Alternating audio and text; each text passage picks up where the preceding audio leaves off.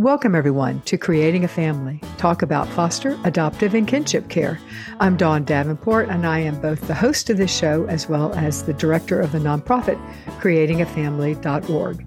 Today, we're going to do our annual How to Adopt show. So, this will be How to Adopt in 2024. Such an important topic. We'll be talking today with Teresa Bernu. She is the Associate Director at Adoption Centers of Illinois. She has over 13 years of experience in the child welfare field, dealing with a wide range of cases, including domestic infant adoption, foster care, and guardianship. And we also have Steve Valdez. He is the Chief Operating Officer at Hand in Hand International Adoptions. He holds a BA in Public Relations, a Master's of Divinity, and an MA in Psychology. Steve, you are well qualified for this topic. He is also an adoptive dad of five kids through foster care. So, welcome, Steve and Teresa, to Creating a Family. Thanks, Thank you. It's great to be here. We're going to start by talking about domestic infant private adoption in the U.S. And I'll primarily direct those questions to Teresa Bernu. And then we're going to be talking about adopting from foster care in the US, and all three of us will be talking. And then we will end with international adoptions. And it will be Steve and I primarily who will be talking about those questions. All right. So to begin, let's start about how to adopt a baby in the United States in 2024. So let me start with you, Teresa. What is the process really of adopting an infant? So, the process starts with identifying an agency, and I encourage all families to explore the different options. Go to the program introduction meetings with a few agencies. I think this is one of the biggest decisions you'll make in the adoption process. I would agree. Yeah, it's an intimate experience. You're going to get to know each other very fast. And so feeling comfortable with the agency is really important. Let me just pause to also add that you can work through adoption attorneys. They don't tend to have those informational meetings, but they usually will give you a consultation. And usually it's free, the initial introductory meeting. So go ahead, Teresa. Yes, good point. So once you settle on an agency, there's typically an application and a fee that you will submit. And I can speak for our agency. We then do an initial application interview, which is basically that initial screener. We go over any criminal history, medical background. We touch on, you know, adoption views and kind of the basic background information. At that point, we also go over the required paperwork that you have to complete. And there is a lot of paperwork, so you can prepare yourself ahead of time for any type of adoption that you're going to pursue, as well as training. So, training is a big part of the process. So, once all of those items are completed, you move on to the home study. The home study, we like to say it's both a process and an end product. And so, it includes interviews in in home safety inspection and walkthrough of your home. And it ultimately results in a report that will hopefully approve you to adopt. So once your report is finalized, typically you'll work on a profile book, which will be presented to expectant parents who are considering placing their child. And then comes the hardest part, which is the wait period. So families, you know, will be registered with one or more agency or perhaps working with attorneys and they wait for the match and the placement and then ultimately go through the ICPC process, which is the interstate compact on the placement of children. And that's for interstate if you're adopting a child in another state. Yes, thank you. And then once home and settled, there will be a post placement supervisory period before the adoption is finalized. So that is it in a nutshell. Yeah, that's perfect. Is that about six months that post adoption? The child is living with you, but you haven't gone to court to finalize the adoption. I mean, it varies, but what are you seeing? Is it around six months or a little longer or a little less? I would say six months is average. I've seen anywhere from one month to six months, but no longer than six. Okay, great. So, what are the reasons that pregnant moms are placing their child? What are the things that you're seeing this year, last year, as to the primary reasons that they're making this decision? Yeah, so for each mom, it's going to be a different situation and a different reason.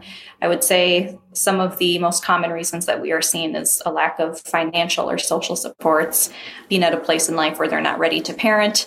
They may already be parenting other kids and, you know, just don't have the resources to parent another sometimes struggling with addiction issues.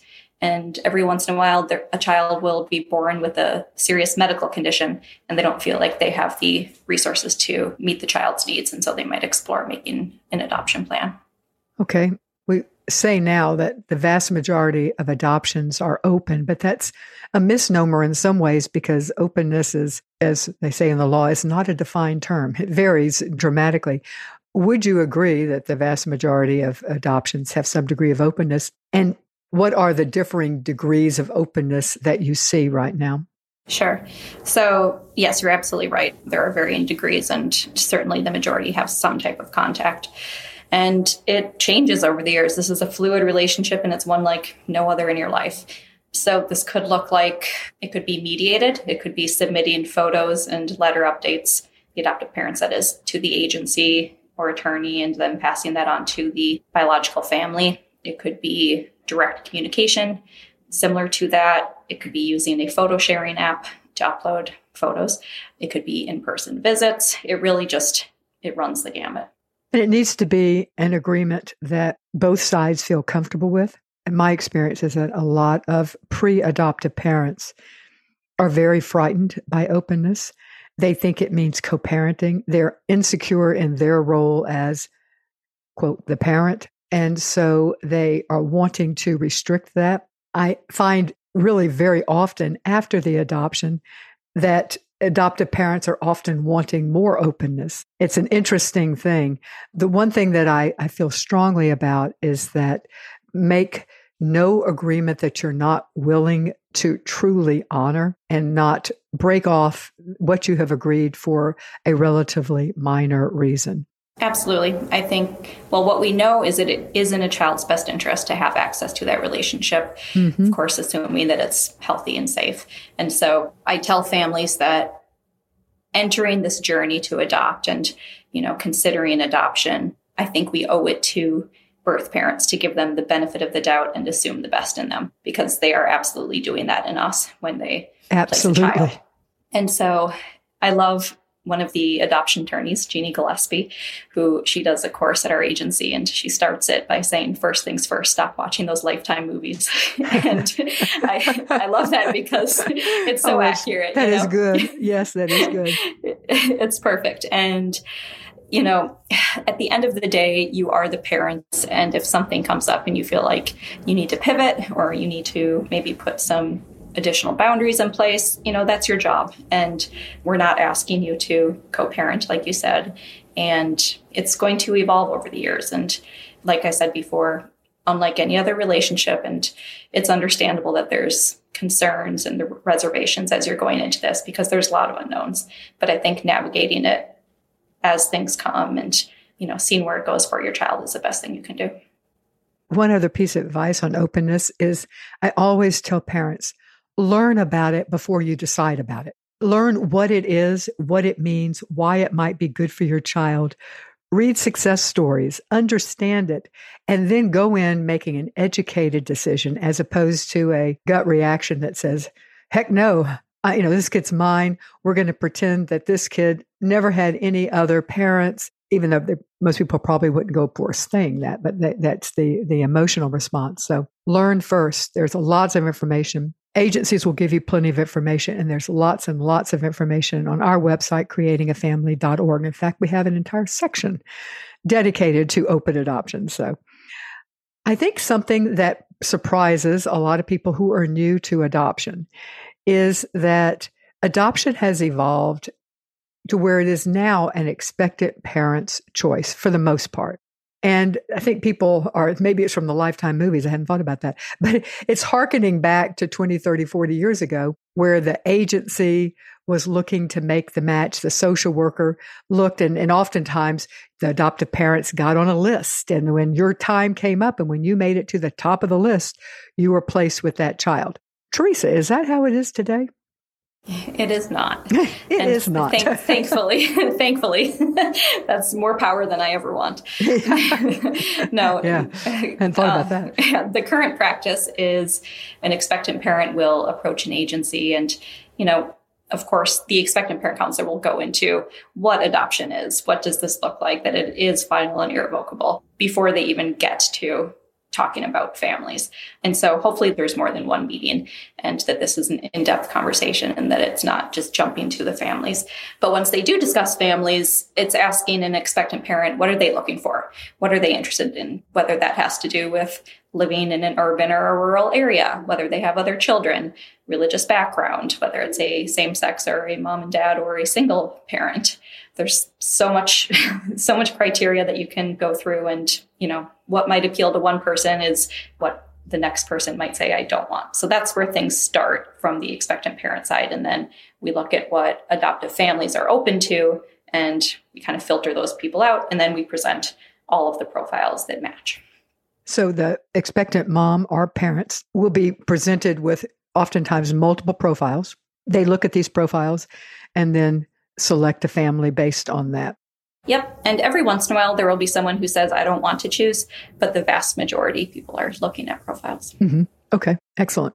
So, what are some of the we use the term special needs, which is only used in the adoption world. Special needs means things that are present in the child or in the child's background or potentially present that could make parenting this child more of a challenge. Would that be a fair description of special needs? Yeah, I would start by saying all adoption has a level of trauma. And I think that's important to acknowledge for all families. And then prenatal substance exposure is a big one that families need to educate themselves on mm-hmm. and determine what level they are, you know, quote unquote comfortable with. And just like having a biological child, there's risk for different health related issues. Yep. You know, and also the medical history of the biological parents, whether that's something a child is predisposed to, including mental health history. Okay, so the primary ones you see for infant adoption would be prenatal substance exposure to alcohol and drugs, mental health. Those are the two big ones. I guess that some of the other ones would be prematurity or significant physical special needs, which are known at birth. Yeah.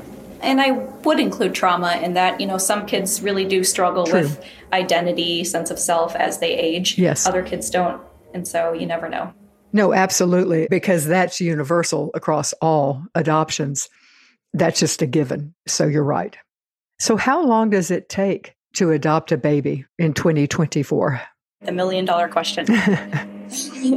so, this is one that's impossible to answer. Of course, all of the families that work with us are desperate to know the answer to this, and um, I wish I could provide a more concrete answer. The reason it's so difficult to answer is because what we spoke about earlier. The expectant parent is the one choosing the family. Mm-hmm. So there are different factors that influence this, such as how open a family is to race, age, prenatal substance exposure, how many agencies they're active with, how many placements those agencies typically do. But I know there was a study done this last year that said 62% of families are matched within one year and 82% are matched within two years. So that's some kind of data to answer that. Yeah, it's a hard one because, and everybody asks it, and it's a hard one to answer because the truthful answer is it just depends. It really depends. Right. So, how much does it cost to adopt a baby? Yeah, so this one can vary quite a bit. The range, so to speak, is anywhere from 25,000 to 60,000 in working with an agency. And, you know, of course, if you're working with multiple agencies, that will be on the higher end. If you're traveling to another state, there are those travel fees to take into consideration. The expectant parent or birth parent expenses will impact this significantly as well. That's something that we should probably mention. Depending on the state law, adoptive parents may be expected to pay some of the living expenses of the expectant mom. And those are, once they're gone, they're gone. Absolutely. And I think that's one of the more important questions families should ask when they're considering registering with agencies to be active in their program is how their fee structure works, what happens if they pay a significant amount of expenses and then someone decides to parent, what is their financial risk? Mm-hmm. That's a very important question. What is covered? And agencies handle it in many different ways. So you need to specifically ask that question. All right. So, last question on domestic infant. What is the first step prospective adoptive parents should take if they're interested in adopting a baby privately in the U.S.? I think research and educating themselves on different adoption related topics. It's not as simple as adopting a baby and going on your merry way. there are different issues you need to be aware of. If you are coming to adoption after struggling with infertility, making sure you've worked through that and grieved that, and sometimes seeking out therapy for many different related issues.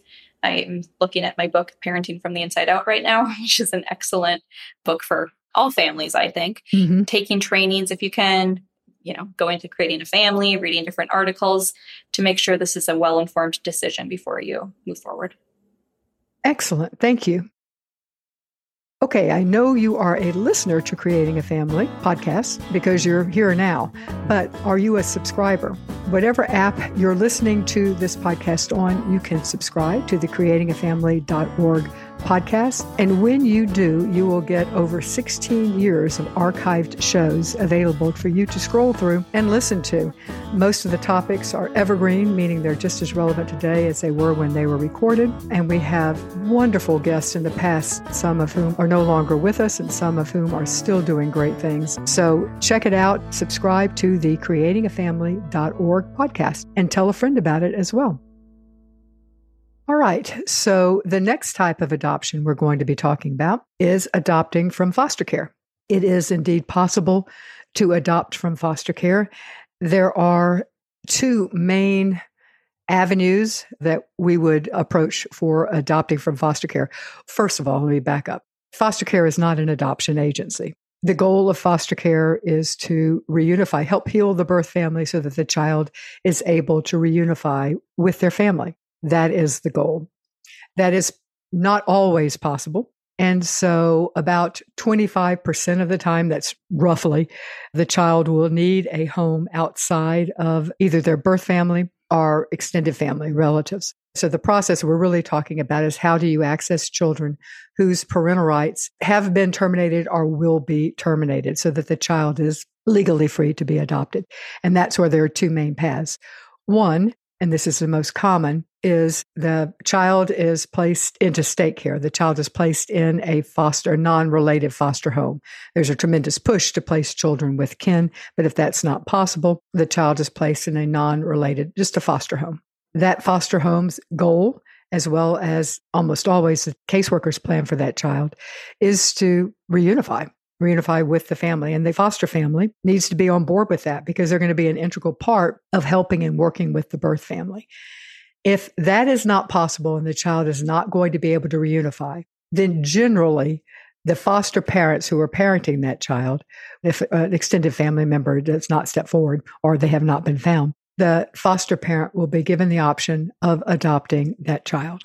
So that is how most children are adopted out of foster care. However, there are times when the foster family is not the right family for permanency for that child. They don't want to start over and parent again. The child is younger or whatever than they want. Or they've got a move coming up or whatever. For whatever reason, they say that they are not the best family for permanency, for an adoptive family for this child. Then the process is finding a home, not the foster family, but finding an outside home for that child. And there are occasions when that does happen. So we're going to talk about both of those. Steve, I'd like to bring you in. You work in international adoptions, but you're also an adoptive dad of five through foster care. So let's talk about the process. I believe you were fostering these children before you adopted them. Is that right? Correct, yes. So every child that comes to a family through adoption and foster care first fosters, even if the child already has parental rights terminated in many states, I should say. You can't finalize the adoption right away. So you're right. There's, exactly. there's a period of time, six months yep. or longer sometimes. Right. So all five of our kids actually came to us through foster care, but one of the children had been previously identified as adoptable already because his parental rights had been terminated. So we definitely did travel both of those paths, and they're a little bit different and a little bit similar, all wrapped up into one. Yeah, exactly. It's a good way to say it. All right, so let's talk about the process that you went through when a child was placed with you as a foster child. His uh, parental rights had not been terminated. Every child came for different reasons. And the ultimate goal, as you mentioned, was absolutely reunifying if that was possible. So we really viewed our role as members of the team for the child, not necessarily replacement parents. And I think that was a really important piece of training that we received early on, mm-hmm. which was all of us are working together for the best interest of the child. And however that turns out, we all need to be on board with that. And it was important for us to approach it that way because we wanted to make sure that we were fully engaged in giving each of our children everything they needed to get more developed, whatever that meant. So when we fostered them, we had really good relationships with the biological families. That was important to us from the very beginning because when the adoptions were finalized, if we were to adopt, we wanted to make sure that we were able to incorporate the biological families into the lives of the kids as much as we could. Okay. Yeah, that makes sense. Yeah, it was just something that was really important to us and became more important as we uncovered the stories of our children and their biological families. There were, you know, things in our kids' past that made it clear that it was just a really important thing to have the bio families involved as much as we could safely do so. It was definitely a challenge. You know, we were starting our family through foster care. And so there was a lot of anxiety and unknown. There was a, a, lot of unknown in the process, which can be yes. really scary. Mm-hmm. But we were told early on to really just live into that and talk about it. And we went to support groups with other foster parents who were going through the process, some, you know, planning to adopt and some not. And just being present in the process really helped a lot for that and allowed us to give the best of ourselves, I think, to the kiddos, regardless of whether we ended up adopting them or not. Mm-hmm. Now, unbelievably, all of the children that we fostered, we ended up adopting. That was a really rare experience. I was just going to say that everybody who's listening, this is not the norm. I tell people right. that generally speaking, if you foster four kids, you will be offered the option of adopting one. That, of course, is only taken off of the 25% right. ratio. But anyway, go ahead. For you, that was quite a different experience. Yeah, for us, it was a really different experience. I think part of it had to do with we were selected for a program in our county that they were piloting that was looking for specific parents with specific backgrounds to take care of kiddos under the age of five who came from a background of domestic violence, drug or alcohol abuse, or HIV status. And so it was a specific group of kiddos that came from specific backgrounds where maybe it was a little harder for reunification to happen because of the specific circumstances with those mm-hmm. families all of the families were given lots of opportunity to be involved in reunification but ultimately there were you know significant issues that couldn't be overcome in a timeline that was at the best interest of the kiddos and so that was another reason that it was really important for us to incorporate the biological families into the lives of the kids after the adoption as much as we possibly could okay so the process was you fostered you worked towards reunification, which very often means, you know, being involved in visits with the biological family, trying to be a support for the biological family, mm-hmm. things such as that. And then when it became clear that the they call it the permanency plan. The plan for the child was shifting from reunifying with their family to adoption. Then you were asked if you were willing to step forward and be the permanent family for this child. That's right. That's exactly how it happened. Yep. Okay. So, how did it differ when you said one of your children had already had parental rights terminated? So, how did that process differ? It was a little bit different right from the approach, actually. So, when we received the phone call from the social worker that time, they said to us from the very beginning, We have a child that we have identified as a potential match for your family. They said, because of his needs and the way that your family has demonstrated your ability to handle the special needs of a child that's already been with you, we think it would be a really good match for you guys. And it's a permanent match. The child's biological family's rights had already been terminated. And so it was a matter of finding the right placement, six months of foster care, and then California law allowed us to adopt after six months. So the process was a lot shorter. It was a lot less anxiety inducing from the very beginning because we knew exactly what was happening all along.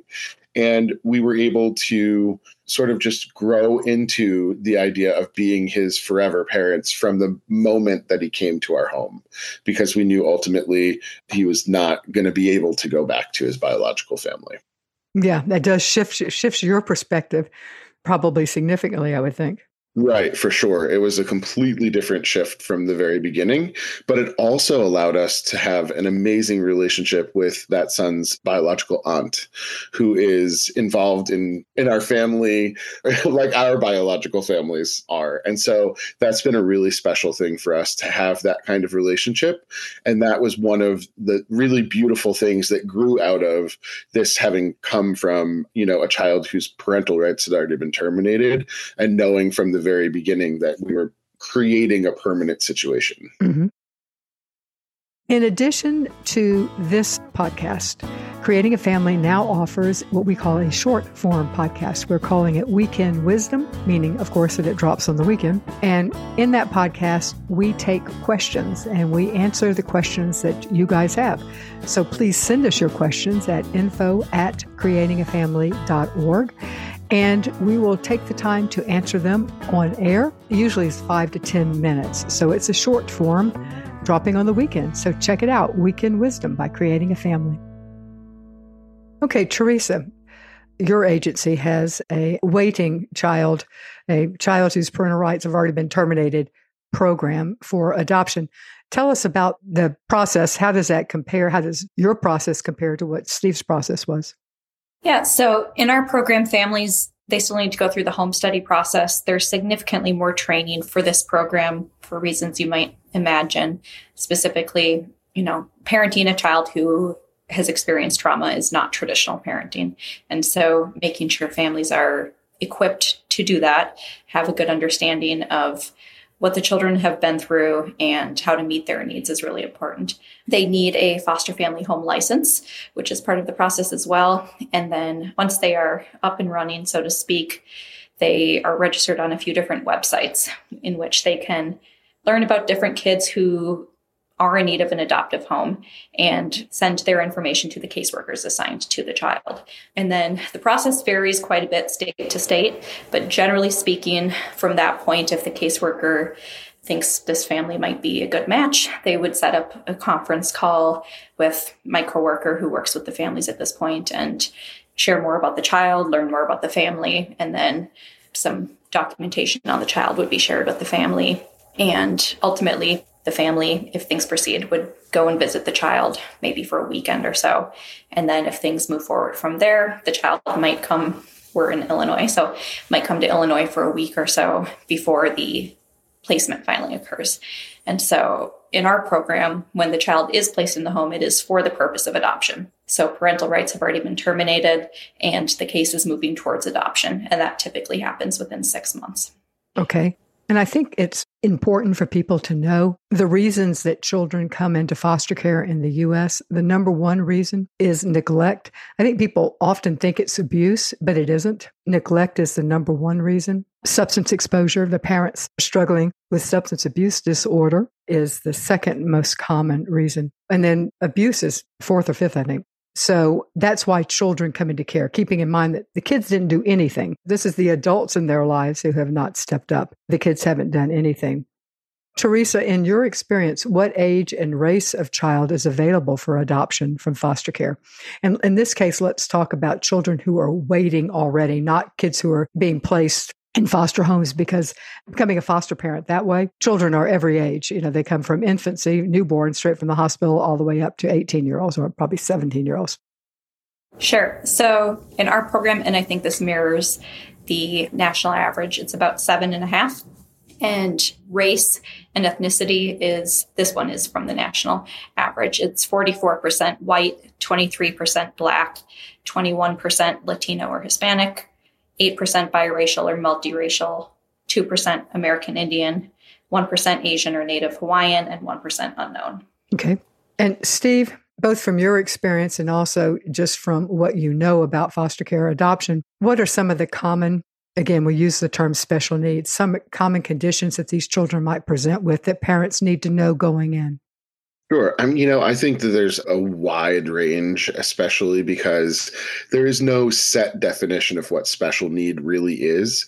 So we've seen, you know, everything from eczema and skin conditions that can be taken care of with lotions called a special need to, you know, our first son came to us on dialysis 12 hours a day at our home until we could get him on a kidney transplant list and he was able to have a transplant a couple years after he came into placement with us so you know it, it really does run the gamut i think the most common special needs that we saw throughout the process were ADD, autism spectrum. But I also think people should know that a diagnosis list does not necessarily define who a child is when they're coming through the foster care process.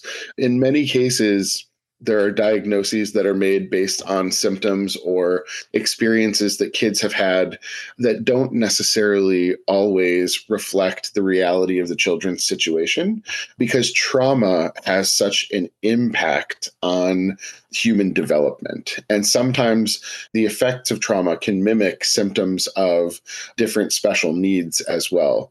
So, my advice to parents that are going through any kind of adoptive process is always take everything with a grain of salt and keep in mind that it is just as possible that a child has been misdiagnosed and had a label or a diagnosis put on them that is not accurate as a child may come with no diagnosis but definite symptoms that would lead to a diagnosis so mm-hmm. parents should always consider all of the information that are presented to them about the children that they are considering taking into their their home. And at the same point, keep in mind that children are the most resilient human beings that walk the face of this planet and that with the right care and attention, children can make their way through almost anything. So, special needs are absolutely important to consider and to do your research about. You know, I can tell you when we first were approached with a child who had a heart condition and 12 medications a day and needed dialysis for 12 hours a day, it's overwhelming to receive all of that kind of information. yep. And then I remember walking into the room and meeting this child for the first time and he flapped his little hand waving and said hola and all of a sudden all of the diagnosis just melt away and it's a child that's flesh and bones in front of you that just needs help to get where he's supposed to go, you know? And so definitely pay attention to it. Definitely do your research, but also remember that children are resilient and adults have a greater capacity to love and help than you could ever imagine until you're in that situation. Mm-hmm. So don't underestimate your ability to make a difference in the lives of kids, no matter what special needs they may have either. That was beautiful, and I would agree. All right. The next question is a hard one to answer. We get it all the time. How long does it take? So we need to break that into the two processes, whether you go in as a foster parent or whether you go in looking only to adopt a child.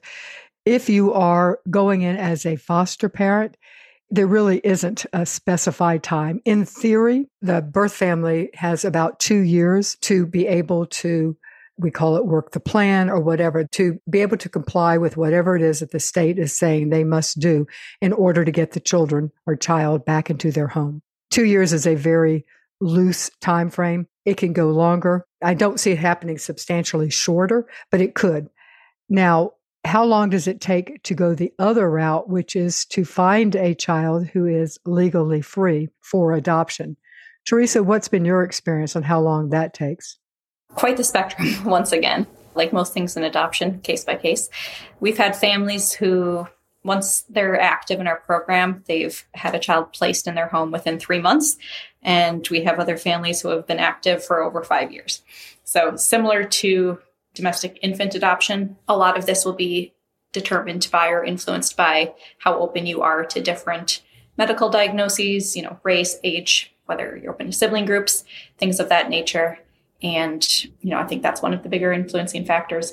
With this program, One difference is the onus is more so on you in terms of how active you are in reaching out to caseworkers on those different websites that I mentioned versus domestic infant, where you're basically sitting and waiting for the phone call. So the more prerogative you take in that regard also influences it.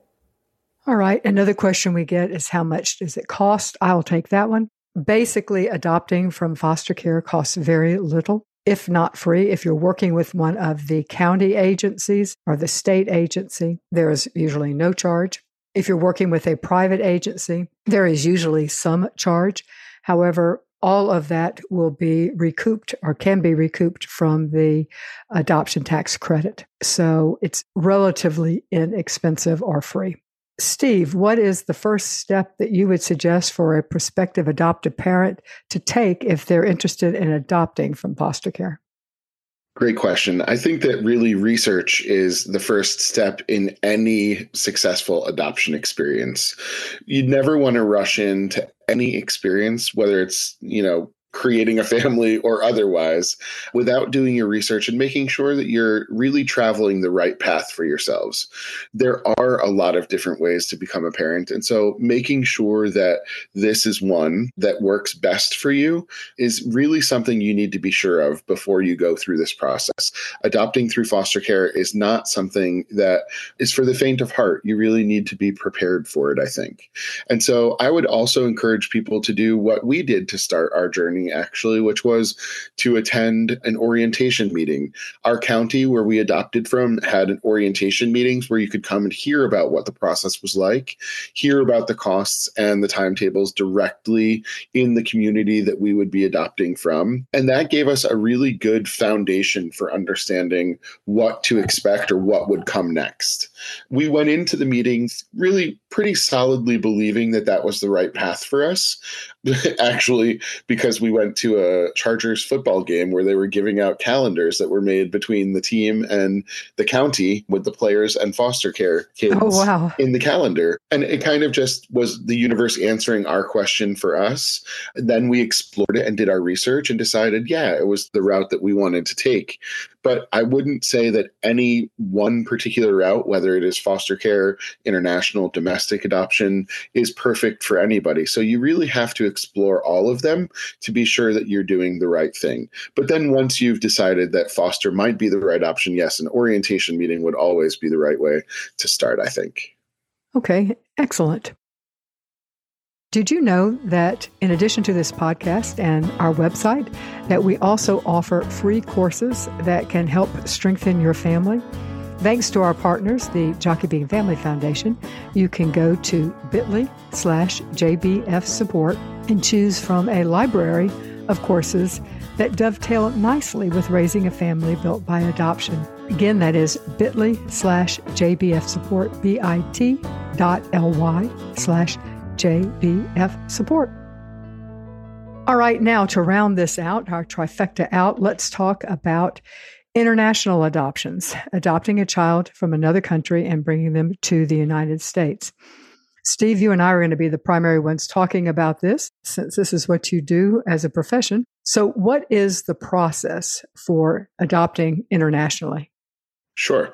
So, the one thing you need to remember about the process of adopting internationally is that it's actually two formal processes wrapped all up into one.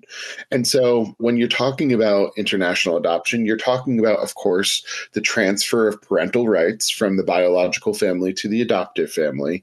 And that happening between countries always adds a little bit of extra flavor, right? but then you're also talking about the immigration status and changing changing the immigration status or citizenship status of a child. So they'll be transferring their citizenship from the country of birth to the country that they're going to be adopted into, in this case, the United States. So both of those processes are wrapped up into the one international adoption process. And according to the international community that came together and created guidelines for how international adoption should work back in the early 2000s. That process is all run through international adoption agencies that are accredited here in the States by ultimately the State Department, which serves as the United States' central authority for international adoption. So the process really begins again with research. I don't want to beat a dead horse here, but at the same point, you need to do your research when you're wanting to start the process of international adoptions. First, to make sure that you're really going down the right avenue for your family, because again, there are pros and cons to every way to create or expand your family. And so we want to make sure that international adoption is something that feels good for each family when you are going through that process, we encourage people to talk to as many agencies as they possibly can. Get a feel for what different agencies are out there, what country programs exist, all of those kinds of things. When a family is ready to move forward, it really starts by selecting one agency that will be their home base or their primary agency that will see them through their entire adoption process. And those primary agencies for international adoption are the agencies that have the programs with the foreign country. So, your first step is signing up with an agency that has a program in the country you would like to adopt from. Once that happens, the agency will move through the process. The very first step, just as Teresa said, with domestic adoption, is a home study process where a social worker will come and get to know a family and the life that they live and write a report about that family. That report is really used as the central part of an international adoption because, believe it or not, there's never a face to face meeting between the foreign country and the adoptive family. So the home study and the work that the family does with the agency are really, really translated to the foreign government through that home study. It's what the foreign government depends on to know who the family is and to understand the best possible match that they could make of kiddos with that family once the home study is completed, that's when the immigration process picks up. You actually will do the first piece of immigration paperwork, and that's asking the US government for permission to be the adoptive parents of an immigrant child that you're going to bring to the United States for the purposes of citizenship. So the US government reviews the file and the home study to make sure that the family can qualify. And then they give ultimately an approval or a denial. That approval is 100% necessary for a family to be able to move forward. Once that approval is given, then the family submits their entire file to the foreign government, and the foreign government then will take time to consider whether that family is approved to adopt from that country, and then will ultimately offer a match to the family of the best possible match that they believe they have of kiddos that are waiting for forever family with that prospective family once a match is ultimately accepted, the family goes through the last piece of the immigration process, which is asking for specific permission for the kids that they've been matched with to be granted citizenship once the adoption is completed. So that takes a little bit more time for the US government to go through that process and respond. And once they respond, then travel can be scheduled where the family will actually travel to the foreign country and pick up the children and then travel back home with them. Then there are some post adoption reports that are required by each of the countries that we work with. And once those are done, really, you know, the work begins creating and sustaining the family in as healthy of a way as possible. So it is a pretty extensive process that includes a lot of moving parts, but it is one that any agency that's been doing it for a while will be fully equipped to walk a family through. Yeah, I was going to say the family is not doing this alone. The right. agency is holding your hand every step of the way and including supporting you after you get home. That's exactly right. In fact, at our agency, we even have two people. There's a, a program director who's always overseeing it, and also myself. I sort of serve as a concierge for each of our families, walking them through the process and being there with them along the way to make sure that, that they don't feel like they're alone and they've always got someone that is there with them as they're walking their way through the process. Exactly. So, Steve, what type of children are available for adoption from abroad? And I, when I say type, what type of special needs? It used to be, and I think a lot of people still remember this time and may can think it continues.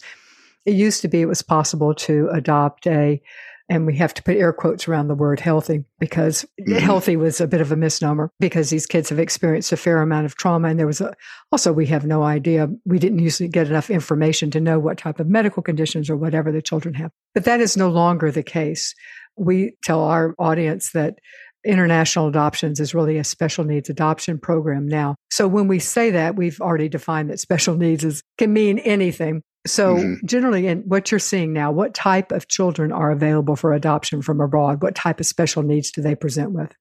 Sure. So, you know, there is really a wide spectrum of kiddos that are, you know, able to be matched through international adoption as well, though each country really sets its own guidelines for what types of kiddos enter into their international adoption program. So, we have some countries that really only are looking for families to adopt kiddos from the age of 7 to, you know, 15, where they really are focusing on older kiddos and siblings groups. We have some countries that do have children all the way down to two years of age and up where the kiddos really don't have many significant medical special needs. I think what you commented about, Don, which is really important for families to keep in mind, is that trauma is a part of every adoptive kid's experience, whether they are conscious of it or not. It is something that needs to be dealt with and needs to be handled delicately by a family with the skills to be able to do it. That's why training is such an integral part of an international adoption experience and why we're so happy to partner with you at Creating a Family to offer your series of trainings to our families because the trauma training that a family gets allows them to handle whatever may come their way. And we like to remind families that whether you're having a child biologically or you're adopting a child through foster care, international adoption, anyway. You never know how a child is going to continue developing through their life. And so being prepared to parent a child of any need is kind of what we help our families get themselves into the mindset for. As you mentioned, the past of international adoption has really been filled by undiagnosed kiddos with symptoms that surfaced at some point right after the adoption and families being unsure of what they were dealing with. We're really seeing the exact opposite of that now, really. And that is that when a child comes through international adoption, they have been evaluated for everything you could possibly imagine as quickly as they can. And so there are lots of diagnoses that are often attached to these kiddos. And that immediately makes a lot of families' spidey senses go up. And they're kind of like, oh, well, but I always say it's better to have more information than less because with more information, you can be more prepared. So, regardless of what the needs that the children may have are, and there again is a wide range, a family coming through the international adoption process really should be prepared for anything, but they can limit what that everything entails through the work that they do with their home study social worker and with the program director as they're going through their process. We always tell families to cast your net as wide as you possibly can when you're thinking about what kiddos you could potentially see yourself bringing into your family, and then taking a really close look at the proposed match when you receive the information from the foreign country and decide if that particular child is the good match for your family. Because mm-hmm. doing it off of diagnosis diagnoses sometimes is not the way to really understand what the perfect match is for your family. So, in short, to get back to your initial question, Don, you know, there are all types of kiddos that are available, everywhere from two up to the age of 15.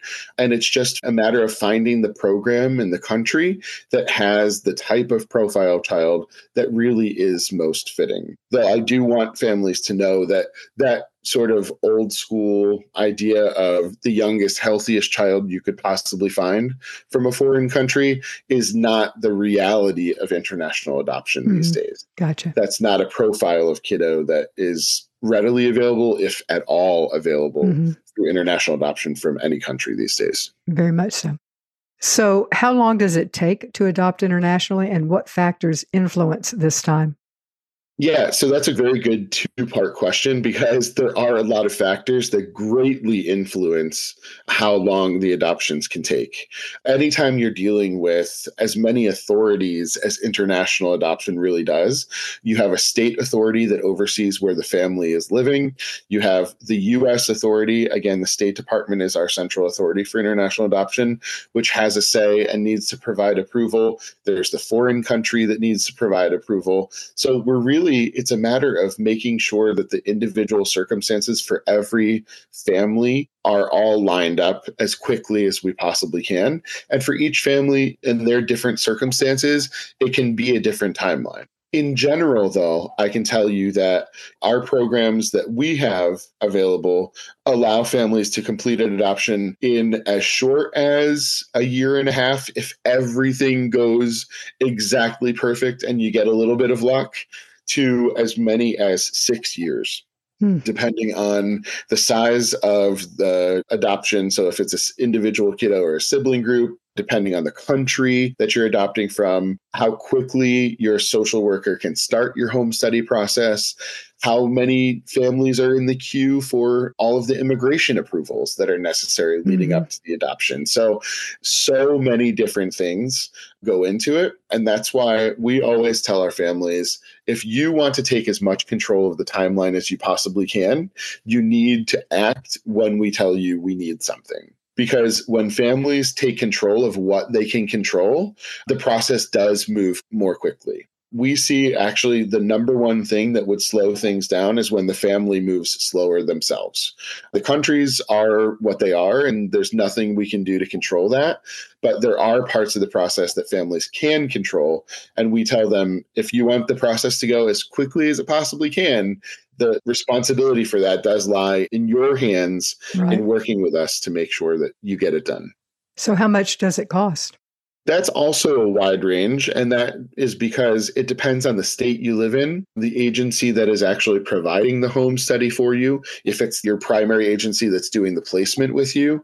Each country has its own fees for how expensive an international adoption is. So that also influences things. Sometimes families need to get a lot of official documents that they don't have on hand with them, like birth certificates marriage certificates, divorce decrees, court files. So all of those things kind of go into it as well. And that's why the range can be anywhere really from 20,000 to say 50,000 for one child. The price does increase when you're adopting sibling groups, but I can tell you the really happy news that it doesn't multiply times the number of children that you have. And I think that's one of the biggest fears that I hear from families when they're first considering adoption is they would be interested in a sibling group, but they're afraid that it means it's going to be twice or three times the cost. And thankfully, right. while there is an increase in moving from one child to two to three, it is not a multiplier of that cost.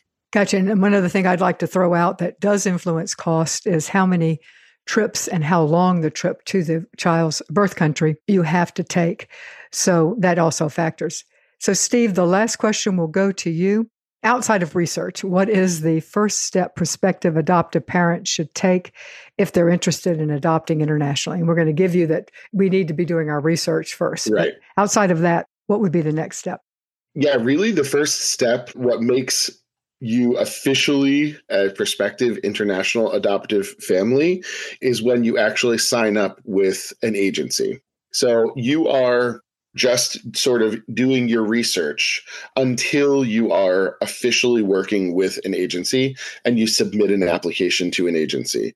So, when a family has done all of their research and they've decided that they're ready to move forward, really the first thing to do is to email or call up the agency and say, okay, we're ready to do this, and fill out their application to get started. And then the first really big, significant thing that they're going to be doing, like I said earlier, is the home study. Everything with the International Adoption centers around that home study. It is central to the foreign government experience, to the US approval process, as well as to any grant grants that families may be applying for in order to make their adoption more affordable as well. Perfect. Let me throw out two additional resources. I, we will link to these in the show notes.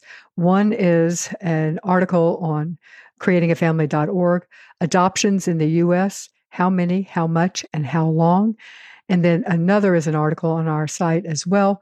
It's a guide on our site. It's choosing an adoption agency or attorney, and it divides into domestic infant, foster, or international. So thank you so much, Teresa Bernu and Steve Valdez, for being with us today to talk about how to adopt in 2024. Thanks, Don. Thank you, Don. Thank you, thank you, thank you to Children's House International. They are a Hague accredited international adoption agency, and they're currently placing children from 14 countries, and they're placing with families throughout the U.S. Children's House also has a home study services only program if that's what you're interested in. And if you are thinking about or would consider international surrogacy, they also offer consulting services for that. So check out Children's House International.